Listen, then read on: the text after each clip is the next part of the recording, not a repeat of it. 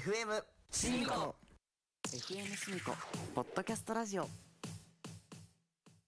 助言式個別指導の麻布教育学院。東京世田谷に20年。独自の教育法。助言式個別指導で合格に導く。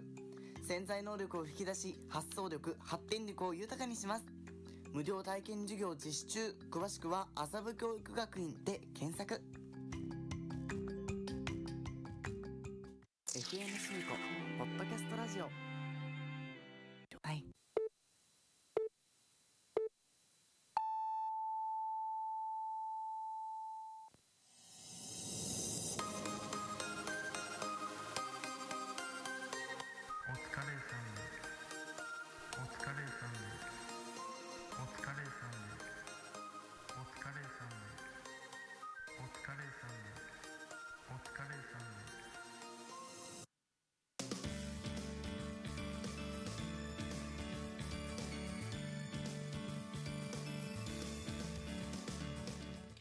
こんにちは。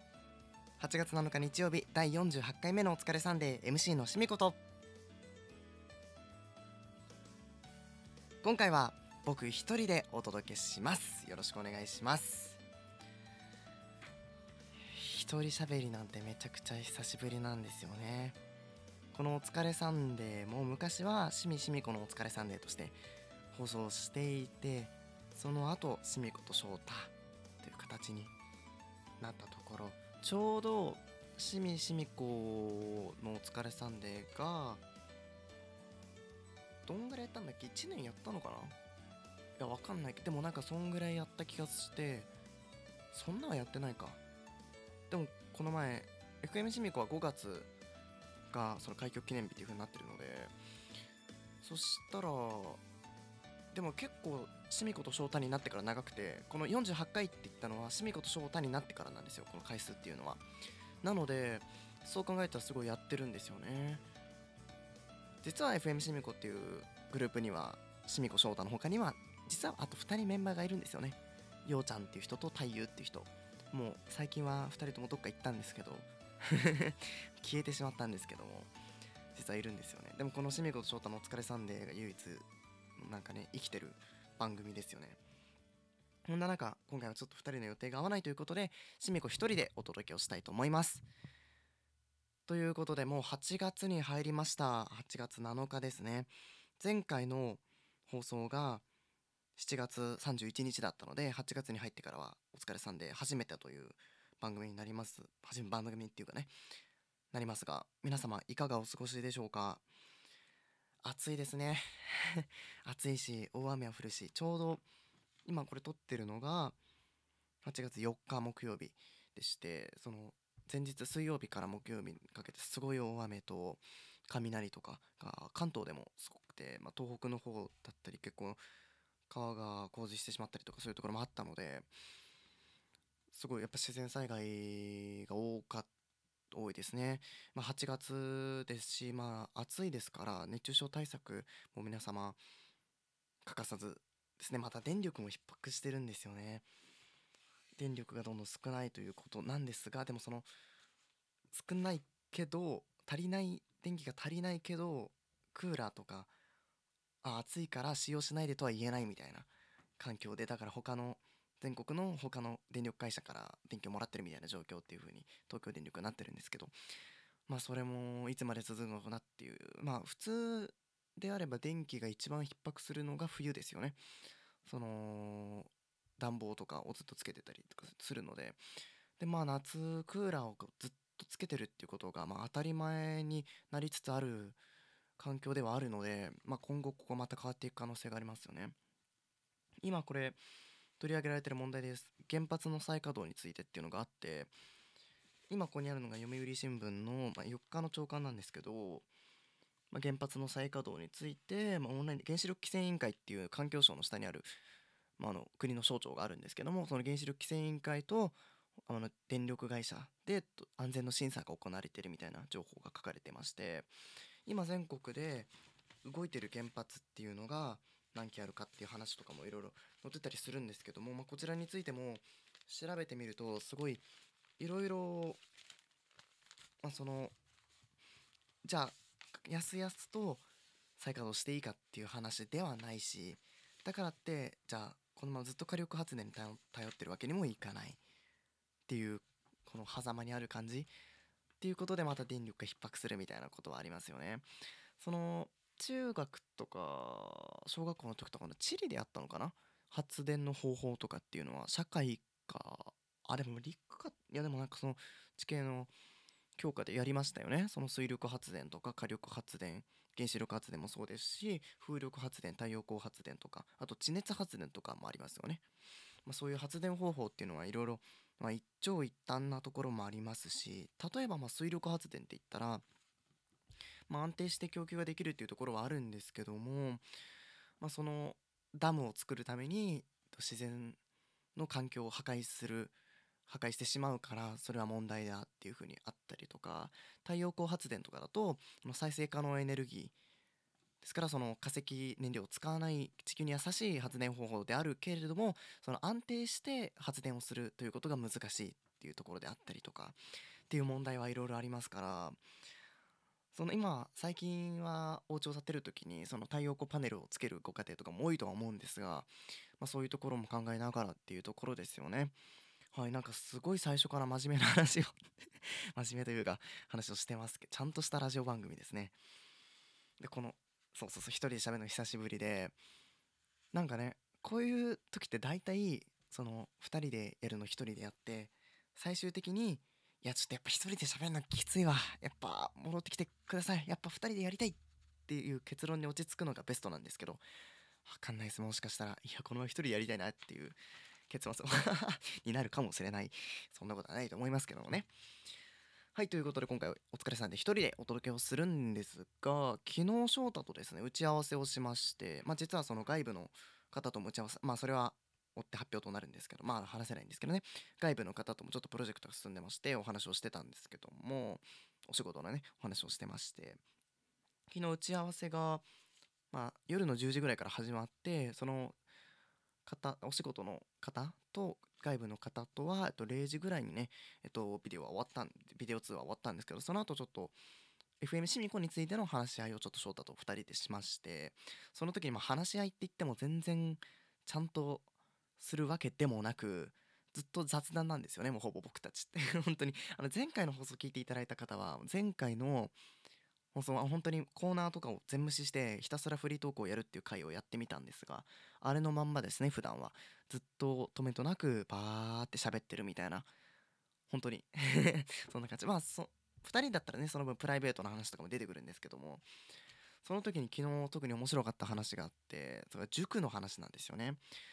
中学受験を僕と翔太はして同じく中学に入ってたんで中学受験の時とか塾に通ってたんですけどもその僕たちが1個前の塾1個前というかその昔に通ってた塾の話で、まあ、ちょっと話に花が咲きまして、まあ、僕は結構大手というか実績もある、まあ、スパルタで有名な 塾に通っていたんですが、まあ、そこはねちょっと耐えられなくてやめてしまったんですが塾の話をしていたらなんか翔太がちょっと塾を変えるっていう時になんか体験の入塾みたいなのありますじゃないですか。その体験のとこに行ってみてなんか何も鶴亀山のやり方を聞いたら怒られたみたいな怒鳴られたみたいなのがあって 他の先生にそのことを話したらここでは暴力は日常茶飯事だよみたいなこと言われてやめやめたみたいな。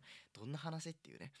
っていうそういう雑談をしたりであったりとか。まあプライベートの話をねしてたりもしてたんですがまあそういうことでなんかねシミコ一人でなんか全然翔太と連携が取れてなくてとかそういうわけではなくて全然普通にねしてはいるんですが今回ちょっと予定が合わなくてという形で、えー、一人でお届けをします。お疲れサンデーでございます。ではじゃあオープニングトークは一応一通り話したんですがどうしよう今回もなんかゆるっといきます？せっかく一人だしね。一人だしねとか言っても。いやなんか本当にこの画面で人と喋ってない状態ただ自分のこのパソコンとミキサーっていうラジオの機械機材とあと台本。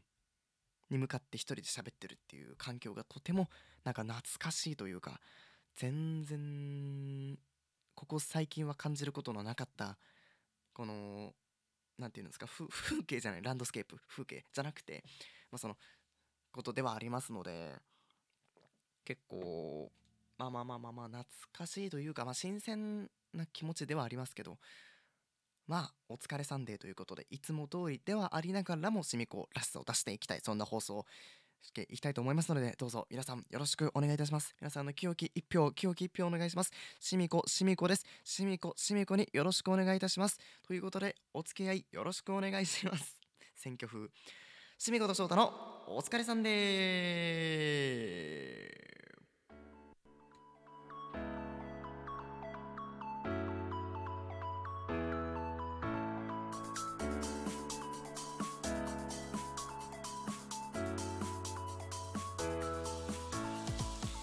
改めましてこんにちはしみこです。この番組は小勢派 DJ4 人組グループ FM しみこメンバーが出演するポッドキャストの FM しみこポッドキャストラジオから毎週日曜日裁判好き DJ しみこと鉄道好き DJ 翔太の異色コンビでお届けするしみこと翔太のお疲れサンデーです。Spotify をはじめ Apple Podcast、Google Podcast などのリスニングプラットフォームからお聞きいただけます。皆さんからのお便りをお待ちしています。お便りは FM しみこホームページお便りを送るボタンより送れます。お気軽に送ってください。またメールでも受け付けています。アドレスはサンデーアットマーク FM シミコ .com アルファベットすべて小文字で sunday アットマーク FMSHIMICO.com です。メールの件名に送り先のコーナー名を書いて本文には必ずラジオネームを書いて送ってください。皆さんからのお便りお待ちしています。しみこと翔太のお疲れサンデーこの番組は麻布教育学院麻布教育学院出版会以上各社の提供協賛でお送りします。はいということで一人で始まっておりますしみこと翔太のお疲れさんで今回はしみこ一人でお届けをしております。はい。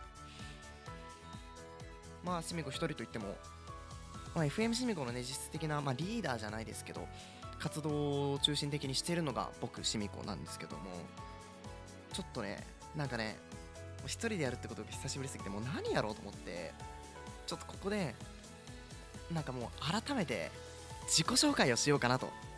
なんならじゃあもう俺を知ってくれということでなんかホームページの「About Us」みたいなそういうことで自己紹介をしたいと思います。いきなり。はい。えっとえっととか言っていきなり自分じゃない話をするんですけどあのフワちゃんのホームページ話題になったら知ってますか？フワちゃんあのいるじゃないですか。芸能芸芸能人のあの YouTube やってるね。もともと YouTuber でフワちゃんタレントののホームページがすごいっていう評判になってて全部個人情報が載ってるんですよ。フワちゃんのプロフィールみたいなページにフワちゃんの指紋からなんか何から何まで全部書いてあるみたいな。インスタの裏裏垢まで教えちゃうみたいなね。そんなことがあってなんか面白いなと思って。じゃあ僕もそこまなんかね自己紹介したいと思います。はい。皆さんこんにちは。しめこです。自己紹介したいと思います。とか言っときながら、えー全然台本も原稿も何もありませんのでただ思いつきで喋らせていただきます。しみこと申します。えー年齢は非公開です。よろしくお願いしますということで じゃないから。はい。なんかねこういう人ねいますよね。僕はもう自己紹介はマジですごい語り出しちゃうタイプの人なんでみんななんか一人ずつさらっと自己紹介する時とかあるじゃないですか。名前とよろしくお願いしますみたいな一言程度ね。の時も一言は一言じゃないみたいなもう見言ぐらい言っちゃうみたいなね。すごいなんかもう喋っちゃうタイプの人間なんで自己紹介をじゃあぜ一回一回自己紹介しましょうかっていうその一回っていう言葉が入ったら僕は警戒するようにしてます。あんまり喋んない方にしようっていう。じゃあ自己紹介お願いします。だったらもう自己紹介しちゃっていいわけですから。と思うんですけどまあ一旦まあ一回自己紹介しましょうかみたいな。そんだってそんなの自己紹介じゃないやんって、もう名前紹介やんって思っちゃうんですけど。自己ですからね。自分の己。はい自己紹介。しみこと申します。えー趣味は裁判傍聴読書映画鑑賞音楽鑑賞などでございます、えー裁判傍聴というとですねあまり趣味の欄にあまり書く人は少ないのではないかなというふうに思われる方も多いかもしれません。裁判というものはですね、え基本的に、まあ、国の憲法でですね、えーと裁判公開することが、え憲法でさ決まっています。公開しなければならないというふうに決まっています。その裁判傍聴といって裁判を、え傍聴する見ることを趣味としている人間え数少ない人間の一人です。まあ、裁判傍聴何が面白いのとかよく言われるんですけども裁判傍聴の魅力と語り出してしまうとですね自己紹介ではなく裁判傍聴の、えーいいところ紹介になってしまいますのであまり語れはしませんけども。まあえっ、とまあいろんないい点はいい点というか、えー僕が好きな点ありますけども、まあ、大きく言えば4つぐらいですかね。1つ目は、まあ、4つぐらいって言った時点でもう長くなるぞみたいな校長先生の話みたいなそんなことはないですからね。この話がうまいめっちゃ面白いしみこが喋んだからちょっと聞いてよ。はい。えー、裁判傍聴。好きなところが1つ目はですね、まあ、映画とかドラマってよく裁判ものとかあるじゃないですか弁護士ものとか、えー裁判が出てくるドラマ映画よくあるじゃないですかまあ、例えば、えーキムタクのヒーローとかね、あれも検事の話ですよね。まあ、あと、最近では99.9ってあの松潤の弁護士の話もありますし、あとは、あの、フジテレビのあのドラマありましたよね。あの、一系のカラスっていう裁判官のドラマもありました。まあ、そんな風にたくさん裁判が題材として取り上げられるっていうのは多いんですけども、まあ、あれってやっぱりフィクションなんですよね。えっと、ゲーム、アニメとかでありますよね。逆転裁判っていう。まあ、聞いたことある方は多いんじゃないですかね。僕はやったことはないんですけども、ちょっと話を聞いたことがありまして、えっと、主人公が「異議あり!」と大声で叫ぶシーンというのは、まあ、有名ではあるんじゃないかなというふうに思うんですが異議ありなんて実際の法廷では言わないんですそこですね。やっぱりその実際の裁判を見に行くとそのフィクションと実際との乖離がすごいなっていうところは皆さん感じると思うんですけどそこのねそこがまた面白かったりであったりとかするのがやっぱりそのドラマとか映画っていうのは作り物作り物まあ言い方ちょっと適切ではないかもしれないですけど作られているものですよね。でも実際のその裁判とか事件っていうのは本物リアルなんですね。その本物の事件ですし本物の被告人また被告がいるわけですそこに。で本物に何があったのかその何がなかったのかっていうのを話し合われていく。まあそういった場が裁判なんですよね。そういうところをまあ見るとまあ興味深いなという感じる点はあるんじゃないですかね。えーでまた2つ目にですね、まあ、勉強になるというところですね。勉強になるっていうこと、なんかお前、まあ、真面目だなみたいな思われるかもしれないんですけど、まあ、今どういう事件が日本で起こっているのかとか、どういう手口が多いのかっていうのがすぐ分かりますね。最近一番多いのがやっぱ詐欺ですね。特に給付金詐欺、国からお金を騙し取るのが一番多いです。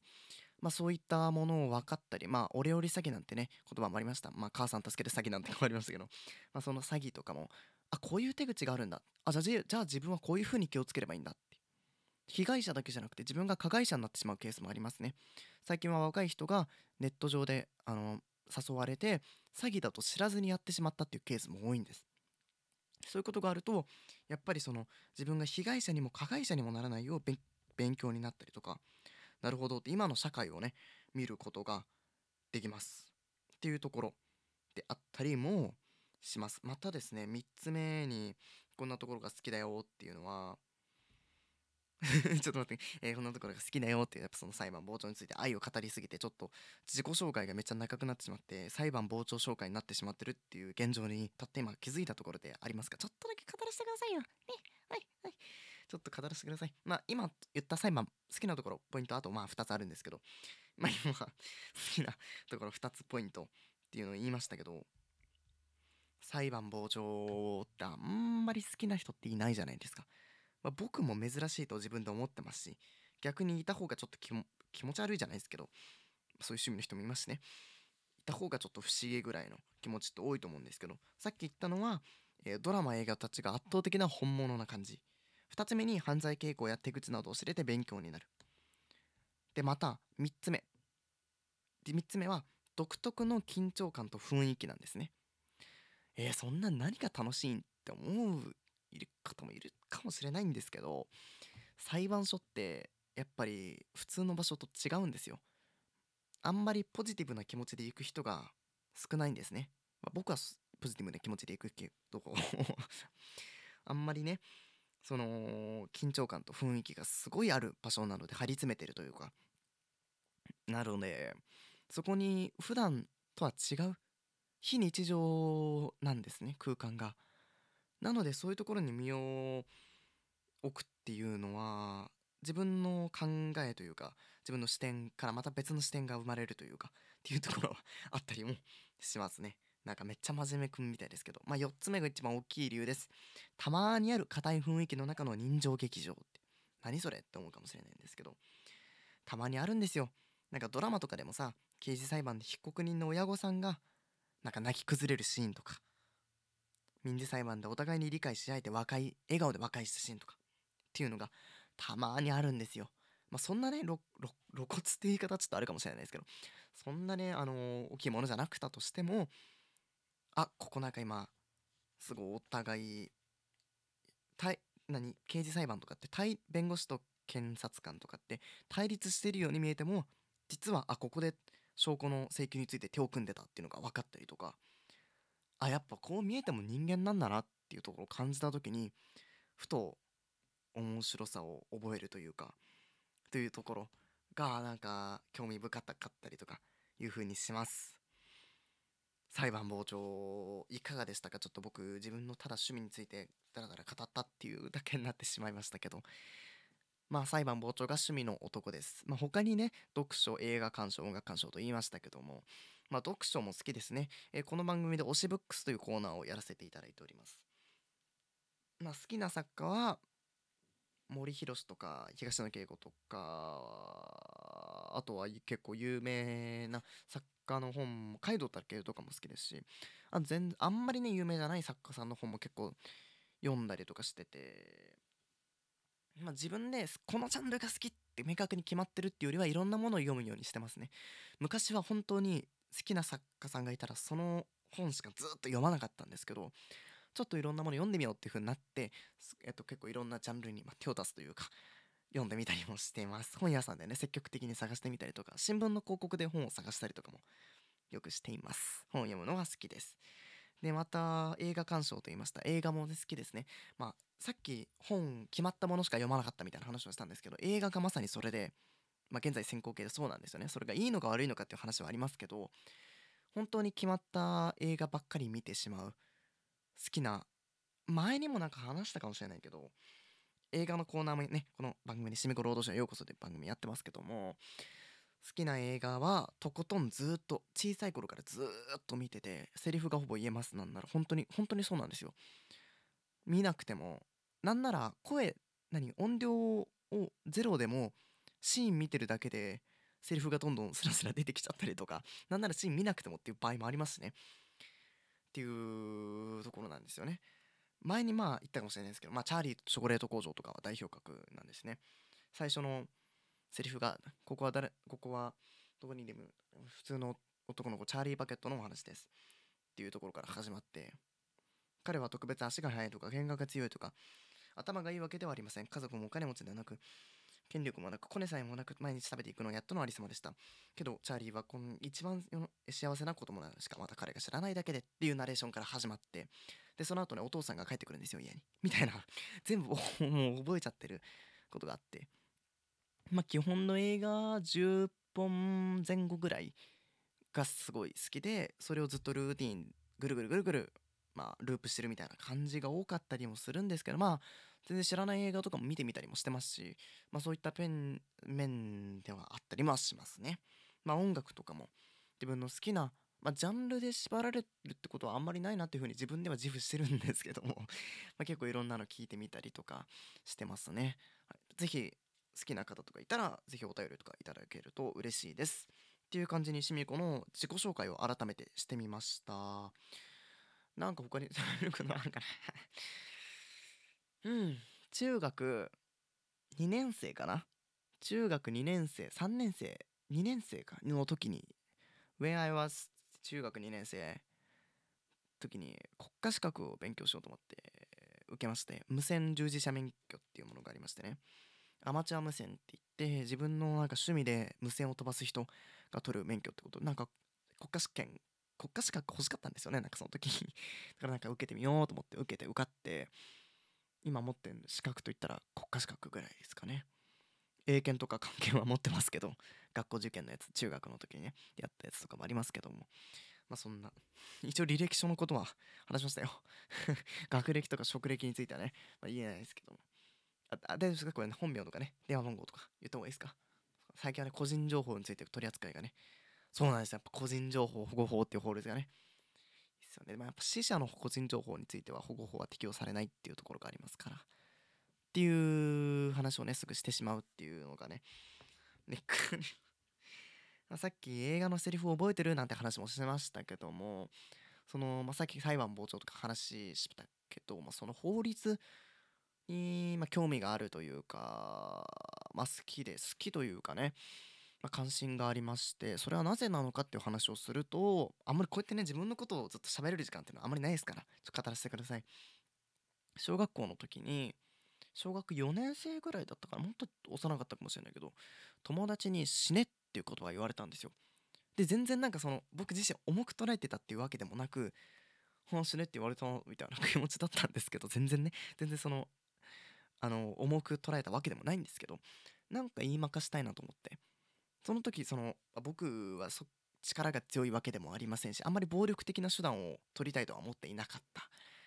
の時にお母さんにその法律法律を教えてもらったっていうかその殺人罪って言えばいいよっていう風に教えてもらって刑法第199条殺人罪を覚えたんですね。暗記したというか条文を。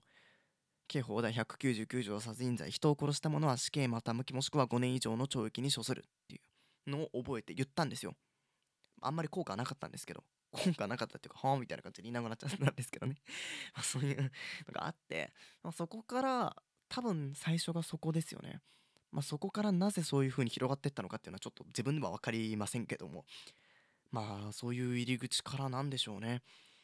そこからまあ法律に興味を持ち始めて裁判傍聴するようになってもっと面白さに気づいたというかっていうところですかね。小学校5年か6年ぐらいの時に憲法の全文を覚えちゃってっていうとなんかすごいなんか天才エピソードみたいになってますけど全然そんなことはないですよ。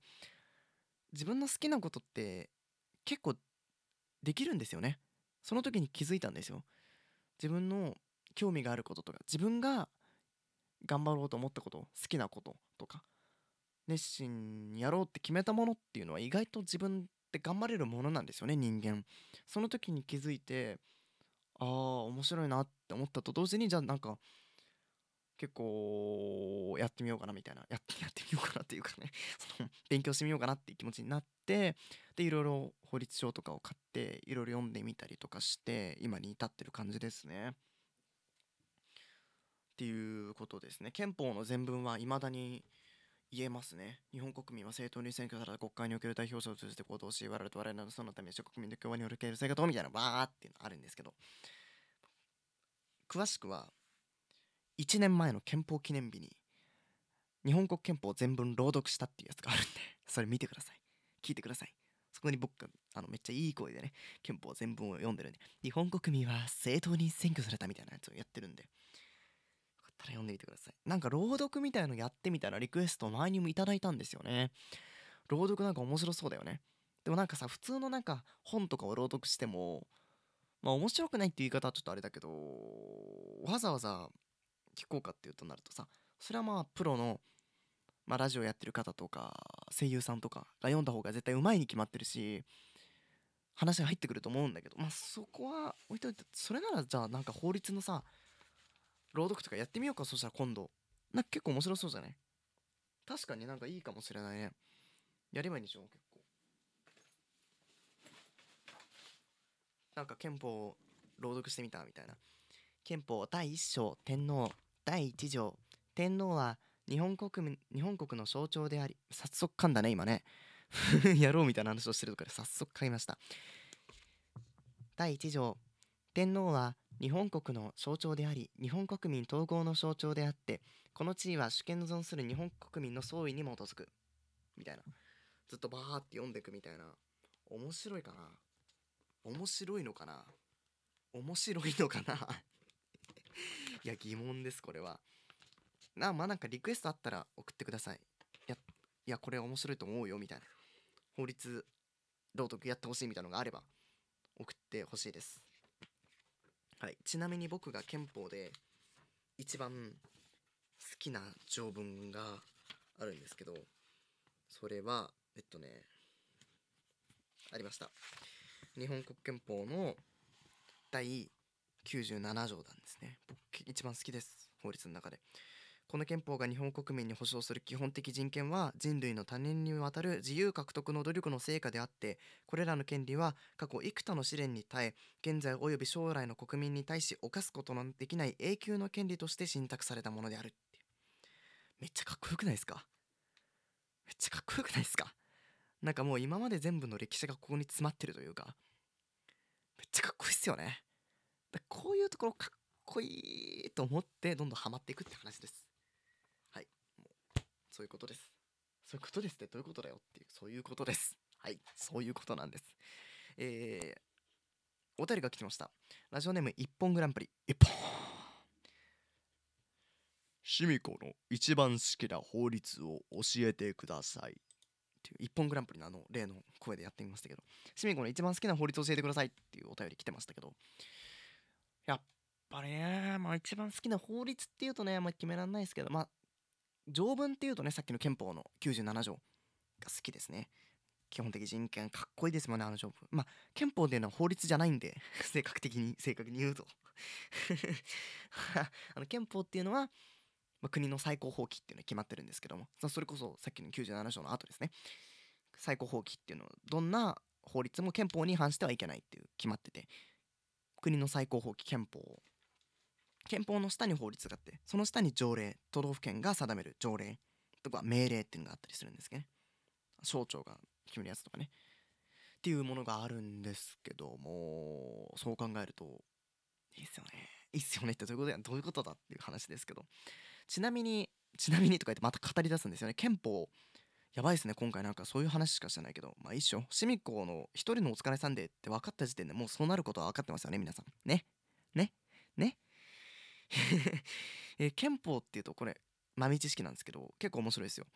成文憲法と不文憲法っていうのがあってなんじゃそれ成文憲法っていうのは、えーなる成分の成分、えーなる成立の性なるに分時間の分成文憲法。間違った時間の分じゃない。ごめんなさい。え時間の分じゃなくて文学部の文です。文文学とかの文。文字の文です。ごめんなさい、えーなる文。なる文で成文憲法と不文っていうのは打ち消しの不に文ですね。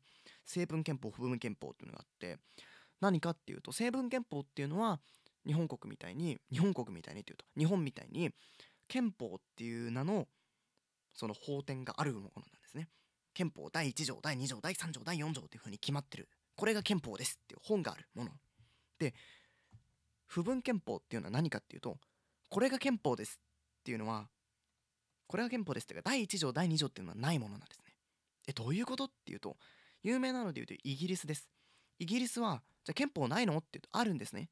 何かっていうと第1条第2条っていう憲法はないけどこの法律とこの法律このルールこのルールこれのルールとあと歴史上になんか重要だったこの書物この書物とこの書物とこの書物を総括してこれ憲法にするよって言ってるんです。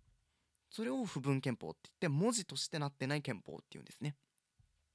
っていう憲法も2つありましてまあ国で言ったらね圧倒的に成文憲法の方が多いんですけども、まあ、一部不文憲法という国もあるっていうところ。まあそこがやっぱり憲法と法律っていうのが分けられるポイントじゃないかなっていうふうに僕は思ってるんですけども。っていうところですね。すごい専門的な話をしましたけどまあ豆知識です。はい、えーラジオネーム一本グランプリ。一番好きな法律を教えてください。ありがとうございました。はい。一本。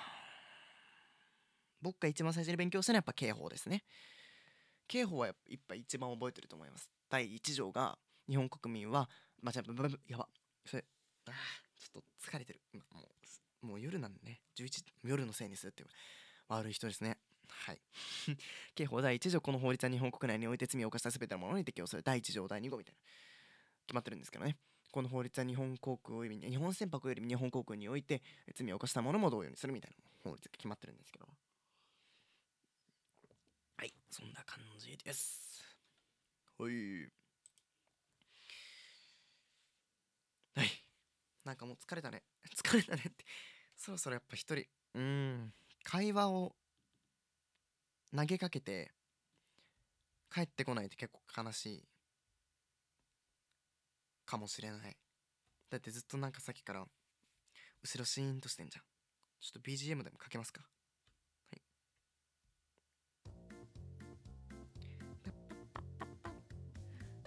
これ YouTube でよく聞くやつでしょうね。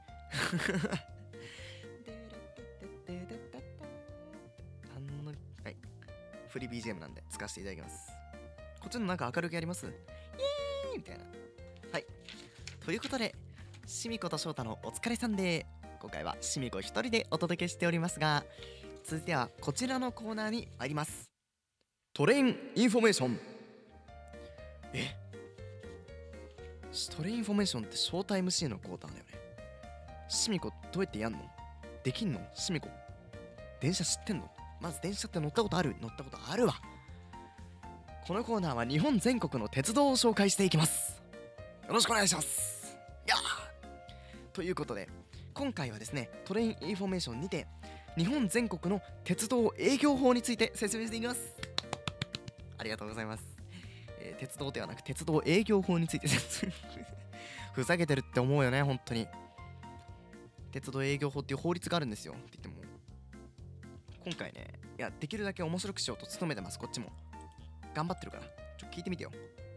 鉄道営業法っていうのは鉄道運送の安全の確保と円滑な利用のために事業者と利用者が守るべきルールを規定し罰則も解放令に鉄道施設の鉄道にブラブラブラっていうめんどくさいじゃないですか法律ってこういうバーって書いてある文字が硬いんですよね全部。それを分かりやすく見ると結構面白かったりするんですよ。何かっていうとこの法律っていうのは鉄道営業法っていう法律なんですけど罰則があるんですね。結構珍しいもので。えっと罰則がある法律っていうのは結構少なくて少なくてやっぱ一番有名なのは刑法ですね。えっと日本国民あじゃあなな何を言ってるんだ？ちょっと、まあ、検索しながらやつからマルチタスクがね。はい。例えばですね、まあ、刑法。刑法がやっぱ一番目指ですね。199条殺人罪。203条、まあ、これ殺人未遂罪ですけど208条暴行罪。204条傷害罪とか。235条窃盗罪とか。240条強盗致傷罪とかそういうの罪がありますけども。それだけでなくいろんな法律があります。例えば軽犯罪法。軽犯罪法ってどういう犯罪かっていうと比較的軽い罪を犯したものが軽犯罪法で捕まるんです。例えばどういうものかっていうと軽い罪ってどういうことって思われるかもしれないんですけど例えばですねちょっとお待ちください。ちょっとお待ちください。ちょっとお待ちください。はい、えー、お待たせいたしました。いやお待たせいたしました。お待たせいたしましたって言ってまだ準備はい。軽犯罪法。例えば人が住んでおらずかつ監視していない邸宅建物または船舶内に正当な理由がなく潜んでいたもの。とか。正当な理由がなく刃物鉄棒その他人の生命を害しまたは人の身体に重大な害を加えるのに使用されるような器具を隠して携帯していたもの。とか。えー生計のとかないのに働く能力がありながら職業職業に就く意思を有せず、えーかつ一定の住居を持たないもので処方をうろついたものだとか。そういうもの。ものっていうかが軽犯罪法。もうバーってたくさんあるんですよ。まあバッと紹介していきますとえー、といろん公共の場所においてとか電車の中乗り物とかねの中で他の乗客に対してえっといろんな大きい声で叫んだり乱暴な言動で迷惑をかけたものとかあと立ち小便道でねしたりするとあれこれも軽犯罪法で犯罪ってあります。とかね。あと単唾これも軽犯罪法。街路または公園その他公衆の集合する場所で単唾を吐きまたは大小便をしまったもしくはこれをさせたものあったりとか。あとゴミのポイ捨てっていうのは清掃物の処理及び廃棄に関する法律っていうのがあるんですけども他にもこの軽犯罪法でもえ公共の利益に反してみだりにゴミ鳥獣の死体その他汚物または廃棄物を捨てたものっていうのがあったりとかがあるんです。そういうものがこれも軽犯罪法という法律であるんですね。また他にはえー、待ってごめんなさいごめんなさい。えー、失礼しました。なんか BGM が止まりましたけど。ちょっとないと寂しいんだけど。また最初からになりました。いいよねこれでね。うん。まあ そういうのがあったりします。そういうものがねありましてじゃあその何かっていうと鉄道営業法の話をしたんですけど憲法第31条に財形法定主義っていうまた難しいことを出してくるね。財形法財形法定主義っていうのは犯罪と刑罰っていうのは法律で決められなければいけない。決められなければならない。犯罪と刑罰は法律で決められなければならない。犯罪と刑罰は法律で決められなければならない。例えばさえこいつなんかめんどくせえから「えお前犯罪」って言ったらさおかしいじゃん。えなんかお前顔ぶつ細工だから「はーい犯罪捕まえる」とか言ったらさもうやばいじゃん世の中。法律でちゃんと保障してるんです。その中で鉄道を利用する人を保障しているのがこの鉄道営業法という法律。鉄道営業法。っていうのはいろいろあるんですけどもえー、例えばなんだ？えーこれ読みにくいですね。これ昔のやつですから明治33年にできた法法律なんで結構読みにくいんですけども、えー罰則としてあったりするのはうんはい、えー有効な乗車券をも所持せず乗車とか鉄道営業法違反になるんですね。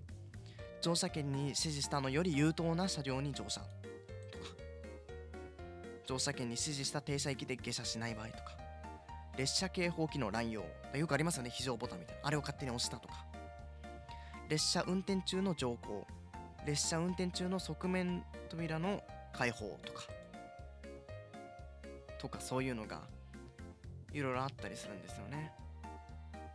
っていうところがあって、まあ、この鉄道営業法っていうのはさっきも言った通り明治にできた法律なんで古いんですよね。なので現代の事情にそぐわない条文があったりとかあと罰則が軽いっていうことによる抑止効果が低いっていうのが問題視されてるんですよ。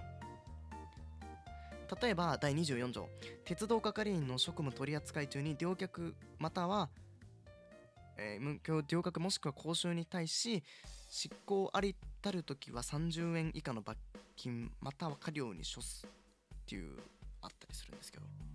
執行って何これ？今の意味わかった？わかんないよね。どういうこと？っていうのがあったりするんですよ。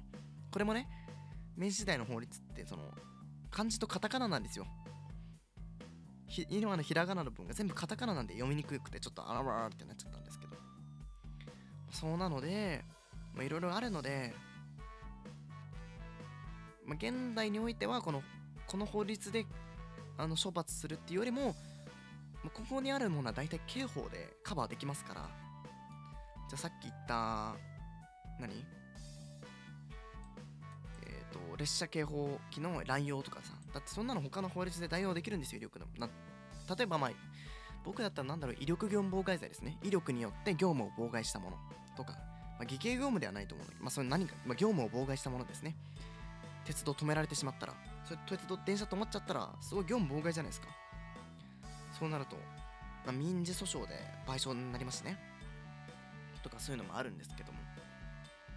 っていうところから、まあ、問題されている法律ではあります。鉄道営業法。まあでも今でも施行はされています。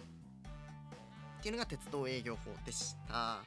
ということで本来のトレインフォメーションとは全く違う形となりましたね。ちょっと俺は申し訳ないと捉えるかそれともあ面白かったってみんな言ってね本当に困るよそうじゃないと。でもね普段のトレインフォメーションもさあんまり面白くないけど面白くないとかね全然陰で言ってんの陰口みたいな全然そんなことないよ。普段から言ってるから翔太に面白くないよって。言ってるのもあれだけどね。で別に僕も今回まあそんなトレインフォメーション自体はねおうおうちょっと危ないですけど やばいやばいやばいやばい。はい。ということで日本全国の鉄道営業法を紹介するこのコーナー。トレインインフォメーションでございました、えー次回からはですねちゃんと鉄道の紹介をすると思うので。はい。なんか翔太がお便り募集しといてって言ってたんで、えなんか紹介してほしい鉄道とか、まあ、電車とか路線とかなんかトリビアとかあったら送ってください。FMC5 ホームページお便りを送るボタンから送ってくださいお待ちしてます。それでは続いてこちらのコーナーに参りましょう。霞が関で会いましょう。タイトルコールはしたんですけど今日ずっと法律とか憲法の話とこうずっとしてるんですよ。さらにさこれやんのやばくない？ちょっと僕ですらちょっとおおちょっと今日やばいねって感じなんで。とフリートークしよっか ちょっとフリートークしよっか。ね、休憩しよう。みんなね。こんなね、このお堅い話ばっかしててもちょっとつまんないでしょ。うん。最近調子どう？最近調子どう？うん。ああ、結構、うん、うん、うん。じゃあさ、昨日の夜ご飯何食べた？ああ、確か、うん、うん。うん。うん、うん、うん、うん、うん。あれ美味しいよね。僕も好き。結構さ、でもね、あー確かに確かに確かに。最近でも僕食べてないかもしれない。うん。でもやっぱさその僕昨日結構そのあーいいなんか久しぶりに聞いたらなんか食べたくなってきたな。うんちょっと今度ちょっと作ってほしいんだけど。えでもね作ったっていうか食べたばかりだもんね。え何この会話。何これ。でもリスナーと直接対話をしてるっていう話ですよ、これはい、ちゃんとしてますからね、うん、そう。じゃあご飯派？パン派？ああやっぱそう。いや朝ごはんはさご飯派？パン派？あやっぱそっち？あそうなんだ。僕の周り結構そっち派が多いんだよね。うん。僕自身はさそうではない傾向にはあるんだけど、うん、でもまあそんな嫌いっていうわけでもないし。でもまあその結構ねずっと固定っていう感じ？それは。うん。ずっとご飯とかずっとパンとかそういう感じ？あそうなうんうんうんうん。あなるほどね。はあはあはあはあわかりました。うんうんうんうんうん。オッケー。これちょっとシミコと対話を楽しめるっていうコーナーですかね。じゃあ次に何について話し合いますか？あやっぱさ、ね、最近はね社会を語り始めるおじさんいますよね。ダメですよ。後ろでなんかちゃんとねこれ歌付きのリリックがね入ってる音楽っていうのねあのラジオの BGM には適さないんですけどちょっと入っちゃってたもんで申し訳ないですけど、まあ、これに勝るぐらい、まあ、曲といえばね最近は何が入ってますかね？入ってますかね？ってじゃねえよっていう。最近ねやっぱりなやっぱりとか言ってもなんかあの世界の終わりの「ハビットってあるじゃないですか。あるってまあまあむむもう昔ではないですけど最近ってほ最近の最近っていうほどではないですけど、まあ、7月ですか。あれ CD 買いましたね。すごいいい曲だったので。あれなんか YouTube のミュージックビデオランキングみたいなずっと1位だったんですよねあれ「ハビットって確か。すげえって思ったことがあってそんなことあるみたいな。ずっとミュージックビデオ1位だったんで。えー、みたいな。ええー、みたいなって。えー、みたいなってどういうことだよ。そうだったんで。はい。新着ミュージック新着トレンド。はい。ということなんですけど、まあ、僕が最近一番聴いてるのはうーんあのさヒゲダンのミックスナッツってねリリースされましたよね。あのアニメの「スパイファミリー」の主題歌。あれも結構いい曲ですよね。ミックスナッツって隠し事だらけって曲です。あれいいですよね。僕ミックスナッツって曲すごく聴いてるんですけど僕あのナッツアレルギーなんですよね。ピーナッツとナッツアレルアレルギー。なんでねあのあ何？ジャケ写？ジャケ写っていうかそのジャケット CD のジャケットの写真。ピーナッツなんですよ。全部。ピーナッツでナッツ類。ピーナッツとナッツ類。バーってあって。ちょっとあれもちょっとえって感じですよね。MV の流れもピーナッツとナッツ類が出てくるあれの歌詞ってまあネタバレっていうわけじゃないです。まあ、歌はネタバレっていうような考察というかピーナッツとナッツ類って違うんですよね。ピーナッツと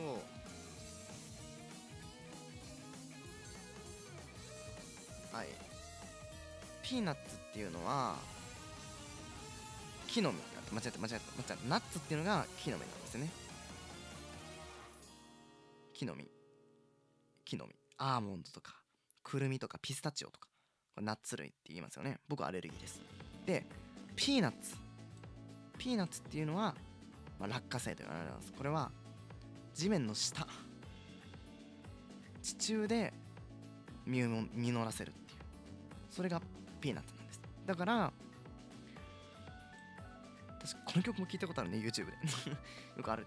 なんかね歌詞の中にもあったんですよミックスナッツの。ちょっとここで歌詞を引用すると著作権法に引っかかる可能性があるからあんまり言えないけどまあ所有の関係を受けるからですよ著作権法に出るけどね。まあその紛れ込んだみたいな歌詞があったりするんですよ。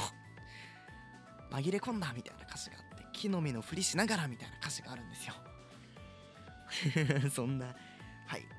そういうところなんですよ。ミナッツとミックスナッツってあれスパイファミリースパイファミリーもあのスパイがさテテーマというかのスパイの話じゃないですか。アニメ自体。だそこに絡めてきてるアニソンのヒゲダンのアニソンってすごいもう安定感があるっていう風に知られてますよね。知られてるっていうかもう定着してきた感ありますよね。ヒゲダンも。すごい好きです。はい。他にはですね僕好きなアーティストがいまして前にもね何回も話してるハンブレッダーズっていうハンブレッダーズってバンド。3人組のバンドなんですけど3人組4ピースバンド。このねバンドがすごい好きでかっこいいんですよ。なんかすごい小青春青春曲で曲ばっかりでねすごい爽やかで気持ちになりながらもすごい共感できる歌詞があったりしてとても好きなのでぜひよかったら皆さん聴いてみてください。お願いします。はいということで音楽紹介をしましたけどじゃあちなみにさな何かなんか曲好きな曲ある？教えてよ。うん。どうぞ。ほー。はあああなるほどね。あんまり聞かないかも。うん。どっちかっていうとさそれあんそっか。なるほどね。まあけうん。どんうんうんうん。なるほどね。ちょっと聞いてみるよそしたら。うんありがとう教えてくれて。うん助かる本当にうんちょっとありがとうございます。はいありがとうございます。はいちょっと聞いてみますわ。はい。これ会話ラジオですね。一人でやってたら話し相手がいなくてリスナーに話してるっていうやっぱり二人がいいのかね。お！この命題は真となりました。っていう理系みたいなこと言ってますけど命題が真になるいいですね。待遇もね真になりますね。待遇が真一人でやるラジオ何この命題は一人ならば寂しい。この命題が真となったことではこの待遇ですから2人ならば寂しくない。この待遇が真となったわけなんですよね、えー何の話をしてるかわからないっていう人は高1の数学1をやってください。そしたらわかると思います、えー復習してください。高1の数1、えー出てきますよ。待遇とか逆とか裏とか覚えてる？ねえ。命題とか真とか義とか覚えてますか？ちょっと数1どちらかっていうと僕は文系なんで。はい、えー雑談しました。すみこと翔太のお疲れさんで。いやー53分頑張ってるね。ブーブ言いながらもさ結構一人でできてんじゃんね。どうしみこの一人のお疲れさんでは皆さん。面白い。面白くない。まあ僕は久しぶりにやったから新鮮で楽しかったですとりあえず。うん。なんかそうそうそう。あんまりね普段ちょっとあのね融通が利かない翔太くんがいますから。ね人がいますんであれですけども。まあそれもそれで、ね、楽しいんですけどよくなんか SS 漫才って巷で呼ばれてたっていうリア友が言ってたんです。しみこと翔太の漫才をやってるみたいなね。ボケてる翔太とそれになんか突っ込んでんのか突っ込んでないのかよくわかんないしみこみたいなのによく言われてたんですけどそれ褒め言葉なのかみたいな。けなしとるやんっていうのはまあご意見をいただけるのはすごい嬉しいことなので。まあ番組を聞いての感想やリアクションとかあとは何でもいいです話したいことあれば質問であったりでもいいですしそれこそ昨日の夜ご飯を送っていただいても構いません、えーお便り僕たち読みますのでぜひ送ってください。お便りの送り方を説明します、えーお便りはですねお手、えー毎回 Spotify でお聞きの方はエピソードを再生する際に下の方に文章欄みたいなのがあるんですよ。第何回、えー今回もグダグダですみたいなの書いてる。そこにリンクを貼ってあるんでぜひそちらからお便りフォーム送れます。Spotify 以外でお聞きの方、えー FM シミコと Google で検索してください。そうすると一番上に FM シミコってホームページが出てきます。そのさ検索する際にちゃんと綴りを間違えないでください。間違えると出てきません。ホームページを見るとそこにお便りを送るっていうボタンがねありますのでぜひそこから送ってください。また上級者の方向けにメールもあります。メールは難易度が高いです。送り方も説明しません。だから一部のやっぱさ俺いつもラジオ聞くときさメールで送ってるからさメールで送らせてっていう人向けです。宛先はサンデーアットマーク FM シミコ .com です。うわ来た。懐かしい。懐かしいってかこれ生配信でさ流した。シャイニングスター。でもこの曲を聴きながらこれです。魔王魂シャイニングスターみたいな感じで。一回ね生配信で流しました。でこの曲懐かしいな。はいということでしみこと翔太のお疲れさんでエンディングの時間です。今回は魔王魂シャイニングスターを聴きながらお別れです。めっちゃラジオじゃん本物の。すげえはい。はいということで今回はしみこ一人でお届けしましたしみこと翔太のお疲れさんで。今回は48回目ということですごい長い歴史を誇ってますお疲れさんで。そろそろ50回。皆さんリスナーさんこれからもひお疲れさんで聞いてください。またお疲れさんでにメールお便りたくさんいただけるととっても嬉しいです。ぜひよろしくお願いします。はい。すみこと翔太のお疲れさんでこの番組は麻布教育学院麻布教育学院出版会ほか以上各社の提供の協賛でお送りしました。ということでそろそろお別れのお時間です。しみこと翔太のお疲れさんでここまでのお相手はしみこでした。しみこでしたっていうの懐かしいこの感覚。はい。バイバーイ。